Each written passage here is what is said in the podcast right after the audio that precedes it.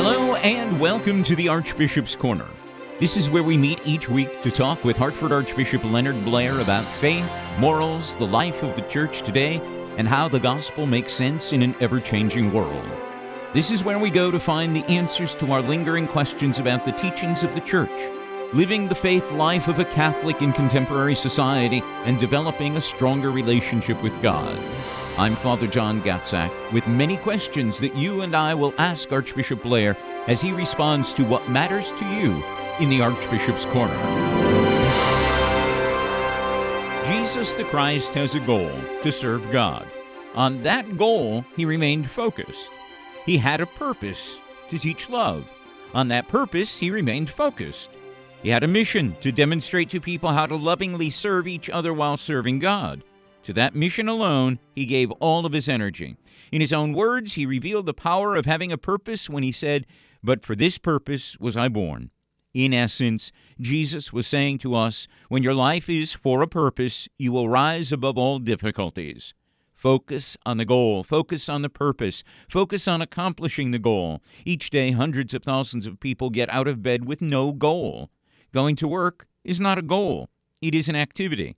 Paying bills is not a purpose, it is an activity. Providing for a family is not a mission, it is an activity. Your goal is the what of your life. The goal is not the place you begin, it is the place you end up.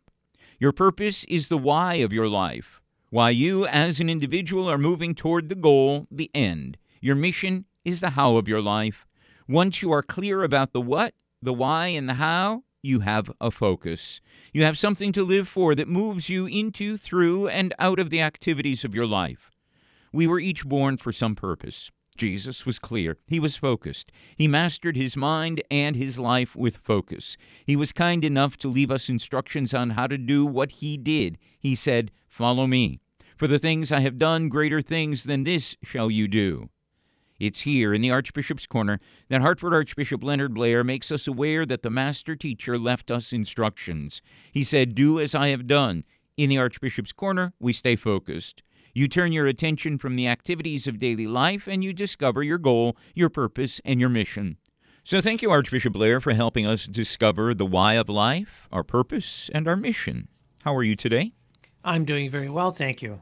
I don't know if the pandemic concerns have, have, put this issue back on the front burner, but it seems like Omicron, this new variation, is so contagious that it is triggered a greater heightened awareness of the possibility that so many people have come down with this variation now.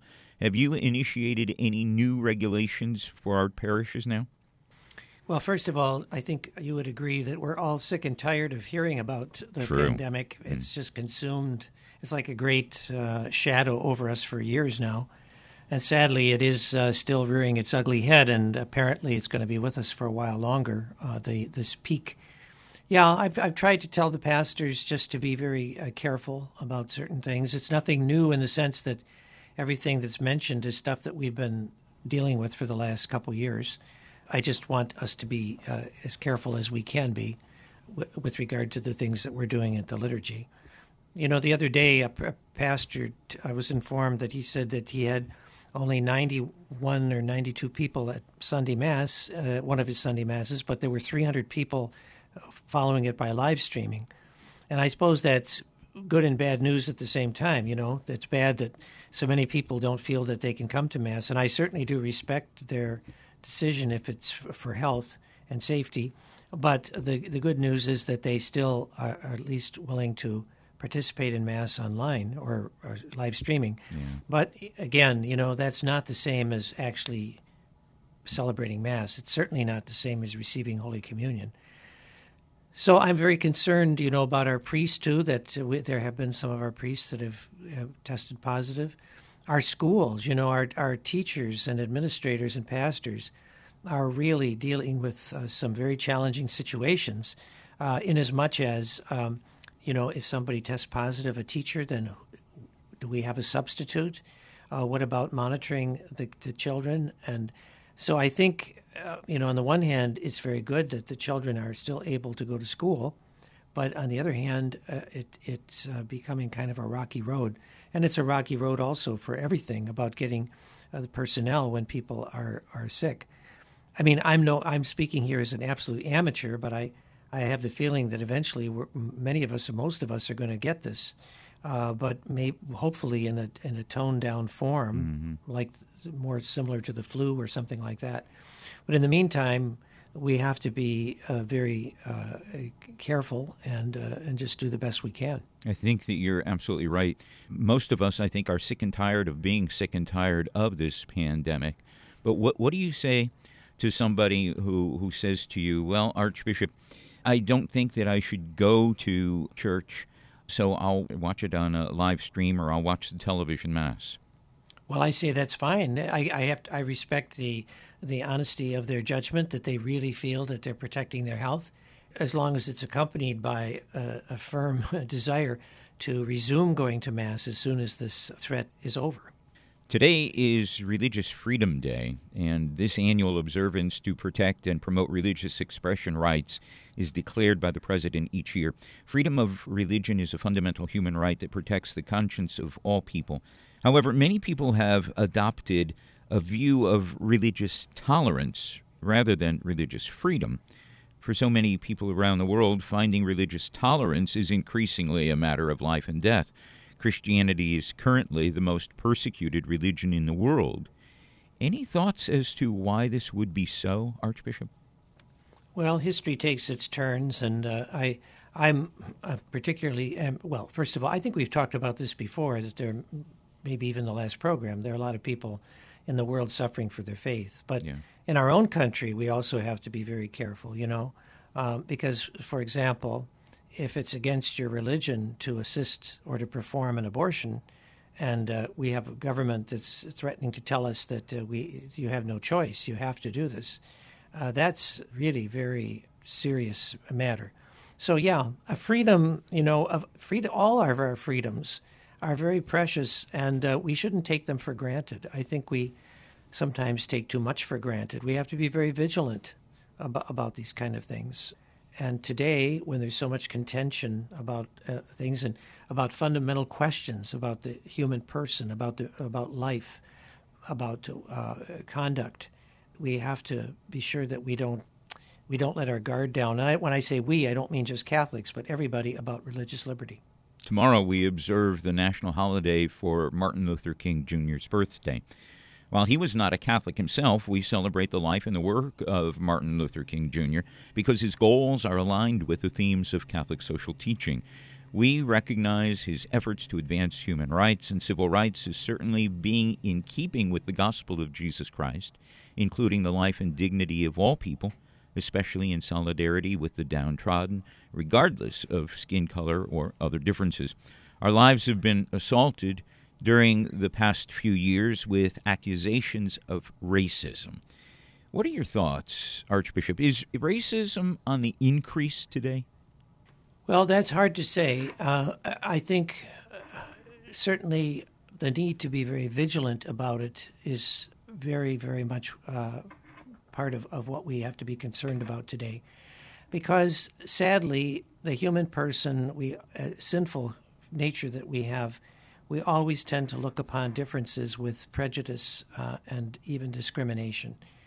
The United States is supposed to be a place where uh, you know people can enjoy the, the right to life, liberty, and the pursuit of happiness and their religious beliefs unimpeded and on equal terms. So we know that uh, given our history, uh, we know that racism has been a very strong and ugly element uh, of American life, beginning uh, particularly through the institution of slavery that continued in our country uh, against black people and for so long. So I think we all have to examine our conscience about our attitudes toward people of other races and cultures, and we have to do everything we can to uh, to overcome that and to respect everyone. So on Martin Luther King Day, I think it's uh, very appropriate that we honor him. I think he made a great contribution to our nation by this nonviolent protest that led to great change. And, uh, you know, he was a minister of religion, even though a lot of people uh, try to ignore, ignore, that fact.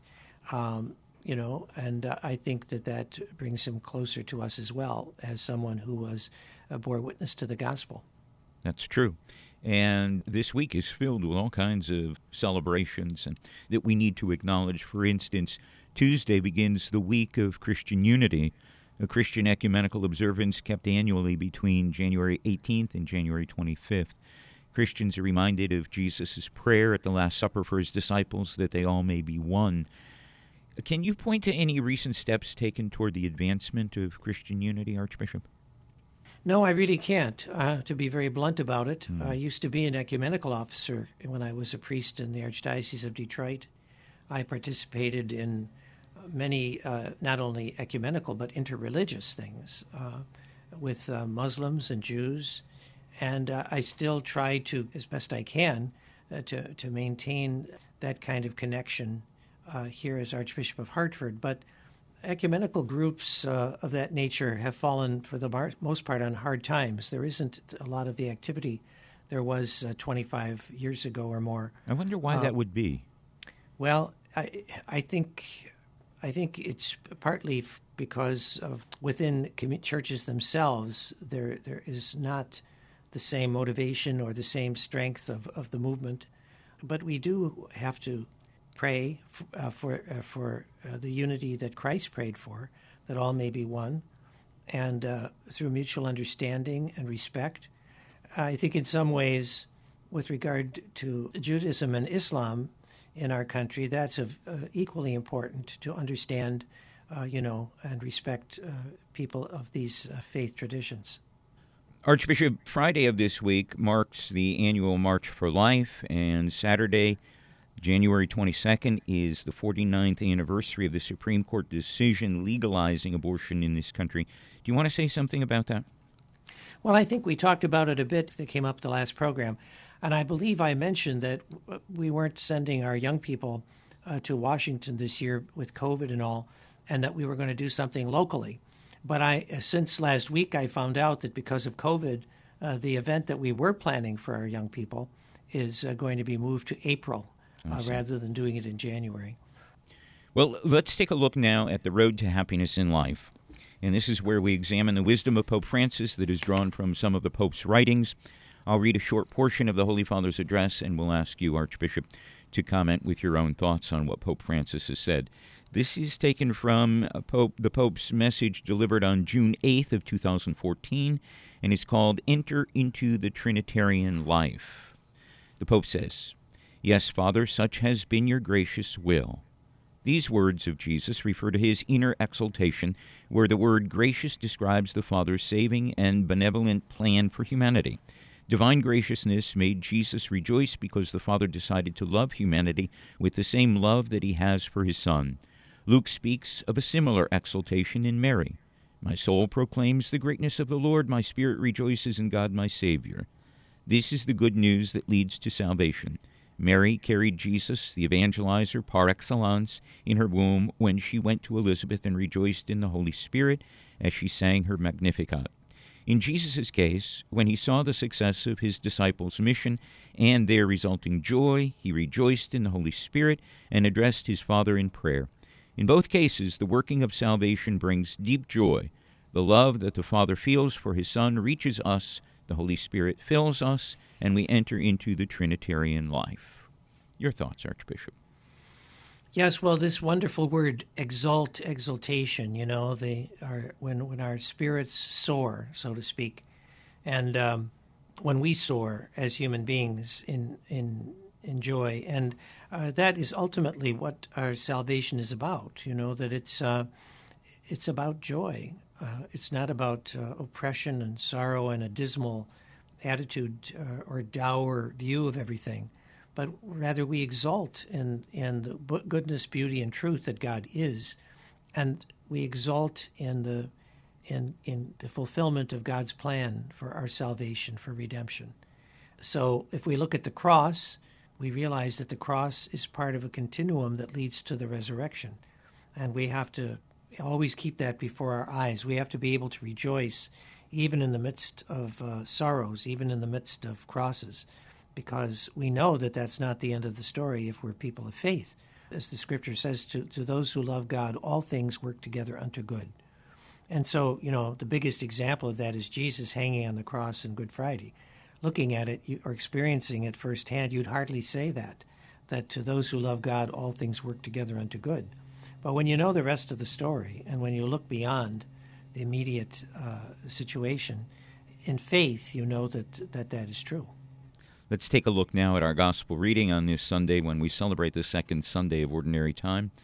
Today's reading is from John's Gospel, the second chapter, and after the Gospel is presented in dramatic fashion, we'll talk with you, Archbishop, regarding your thoughts. On the third day, there was a marriage at Cana in Galilee, and the mother of Jesus was there. Jesus also was invited to the marriage with his disciples. When the wine failed, the mother of Jesus said to him, They have no wine. Oh, woman, what have you to do with me? My hour has not yet come. His mother said to the servants, Do whatever he tells you. Now six stone jars were standing there for the Jewish rites of purification, each holding 20 or 30 gallons. Fill the jars with water. And they filled them to the brim. Now draw some out and take it to the steward of the feast. So they took it. When the steward of the feast tasted the water, now become wine, and did not know where it came from, though the servants who had drawn the water knew, the steward of the feast called the bridegroom. Every man serves the good wine first, and when men have drunk freely, then the poor wine. But you have kept the good wine until now. This, the first of his signs, Jesus did at Cana in Galilee, and manifested his glory. And his disciples believed in him. What's the message of this gospel, Archbishop? Well, I think it's wonderful, uh, and it's it tells us something very profound. That Jesus' first uh, sign, first miracle, the first sign, uh, was at a wedding, mm. and uh, there's you know a lot about this, and it's also that Jesus performed his first sign, his first miracle, at the prompting of Mary, his mother. That could be a whole meditation, either one of those things, uh, in its own right. You know, we as we come off of Christmas uh, and the Epiphany, we remember that Epiphany in the church uh, calendar used to embrace and still does embrace three things, and that is the three kings at Christ's birth, but then the his baptism uh, when, uh, when he became an adult at the hands of John the Baptist, and the wedding feast at Cana. And you remember one of those Christmas hymns that we say, Epiphany hymns that we sing in church, has verses de- dedicated to all those three things. That these are all the epiphany, the manifestation, the unveiling, if you will, of the Son of God in this world. So, this being the last of them, the wedding feast at Cana, really marriage, which today is just in our society, uh, the turn is taking about the meaning and mystery of marriage is just uh, shocking and, and totally removed from what's been revealed and what we believe about this great sacrament. Uh, but it's you know central. The, the, the the Bible begins with marriage, human marriage between Adam and Eve, and it ends in the book of Revelation with the great wedding of the Christ, the bridegroom, and his bride, the church, in in in heaven. And so uh, there's a great mystery here about uh, uh God's relationship to us and about uh, our own creation as man and woman I think there's an awful lot to meditate on here in this miracle of the wedding of Cana. Truly. You mentioned that uh, Jesus performs this miracle at the request of his mother Mary. She says to the servers, Do whatever he tells you. What does this tell you about his mother Mary? Well, that she, first of all, that she was the mother and she knew what she could get away with with Jesus. She was not hesitant. How do we relate then to Mary knowing that she has well, this kind of, can we say, in with her son? Well, this has always been uh, part of a, a, Catholic sensibility about uh, the reality of Mary being the mother of God, the mother of Jesus. Uh, that even in from her place in heaven, Mary has a special role as uh, an intercessor for us, because uh, we do believe as Catholics in the intercessory uh, power of the saints and particularly of the Blessed Virgin Mary. And so uh, she does have that preeminent, preeminent role. This was Jesus' first miracle and so revealed his glory, and his disciples began to believe in him, says John. Did he perform this miracle so that his disciples would believe in him? Did he perform this miracle because his mother asked for his help? If so, wouldn't that be just the motivation we need to go to Mary and request her aid? Well, I think it's all of those things, and yes, it is the re- it is as I say, the recognition of the intercession. I mean, it's it's an illustration right from the beginning of of intercession, which is such an important part of our Catholic understanding of our constitution as God's holy people and the motherhood of Mary for not only Jesus but uh, but the body of Christ, which is the church. That in that sense, she's she's our mother as well. Let's look at some of the questions that have been submitted by our listeners. Beth from Waterbury says, "My parish has an outdoor area for Stations of the Cross and reflection. This will be spruced up by the Boy Scouts and members of the parish." Said that it will be a place for outdoor wedding ceremonies. I thought that Catholic weddings are always performed indoors in the sanctuary. What are your thoughts on this? Well, Beth, normally, uh, yes, normally a wedding it takes place in a parish church. But if a parish has on its own property a proper altar and uh, outdoor facility, I, I, don't, I don't suppose that that would be uh, out of place. That's very different than having it in a public park or like on the beach or something, swimming like pool or something. Yeah. But outdoor masses, let's put it this way, outdoor masses are quite common uh, the Pope has an outdoor mass at St. Peter's Square all the time.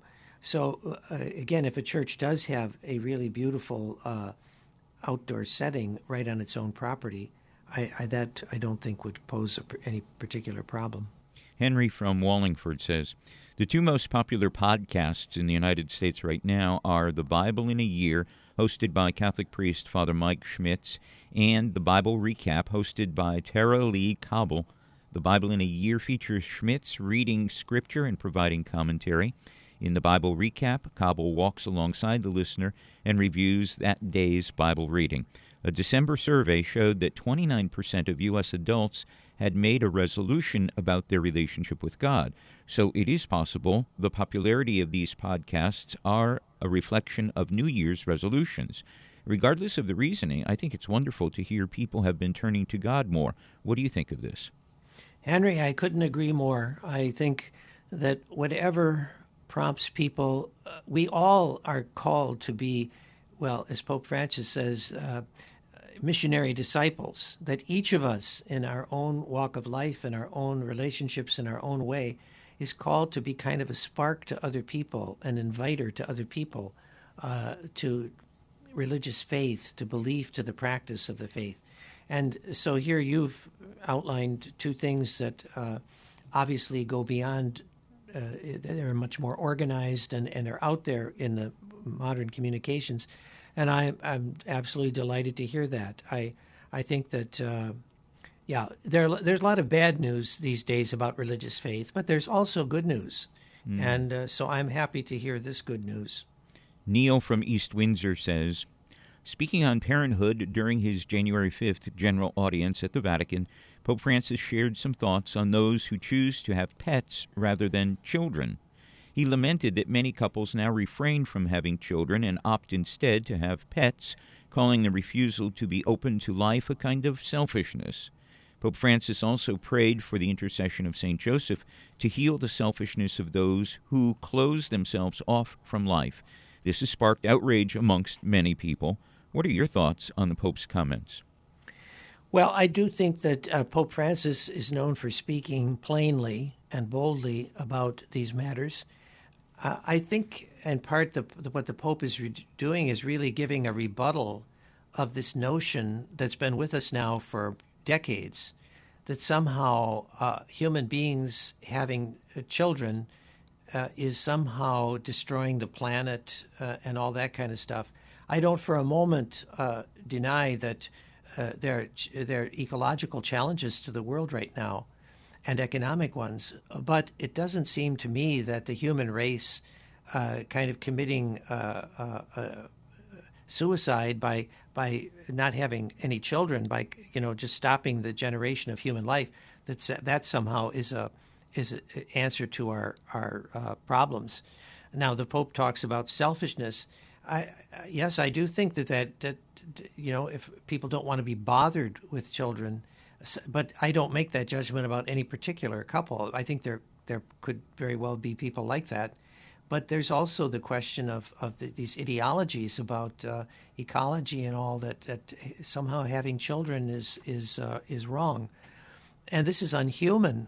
Uh, I mean, and it's it's it's certainly not in keeping with with responsible uh, pro- procreation of children uh, within, and by responsible I mean within the context of the sacrament of marriage, a stable, loving relationship for life between one man and one woman and the edu- procreation education of children. To me, it's kind of hopelessness that's being put forward by this uh, refusal to mm-hmm. have to have any kids. And again, uh, you know, to replace that with with the pets, you know, I, I think you know, Father John, that I I I, I love uh, pets. I, you know, yeah. Uh, Father Stephen's dog Puppo. uh, I, uh, I, I'm always we're always carrying on about Puppo, and and uh, that's a great thing. But I, I would never see a dog being a replacement for, for having children. Indeed, I think that uh, the, the, the best place uh, for a pet dog is within a family. That's where it's the most fun, you know, where there are true, kids and, and, dogs. And of course, the Pope speaks very very boldly about these things but I do think he's certainly onto something that that is a serious concern. Anna from Watertown has a question for you. There are occasional mentions of saints who were virgins, but I don't recall any of them being men, always women. Why is that? Well, I think uh, traditionally uh, virginity has been ascribed to uh, to women because they are the child. Uh, they're the ones who actually bear children and so it's been called, uh, you know, that the, the, the, title virgin has been ascribed to someone who uh, has not been married, like the Blessed Virgin Mary. Well, I shouldn't say that not been married because uh, Joseph and Mary were married, uh, but uh, virginity with regard to uh, sexual relations leading to childbirth.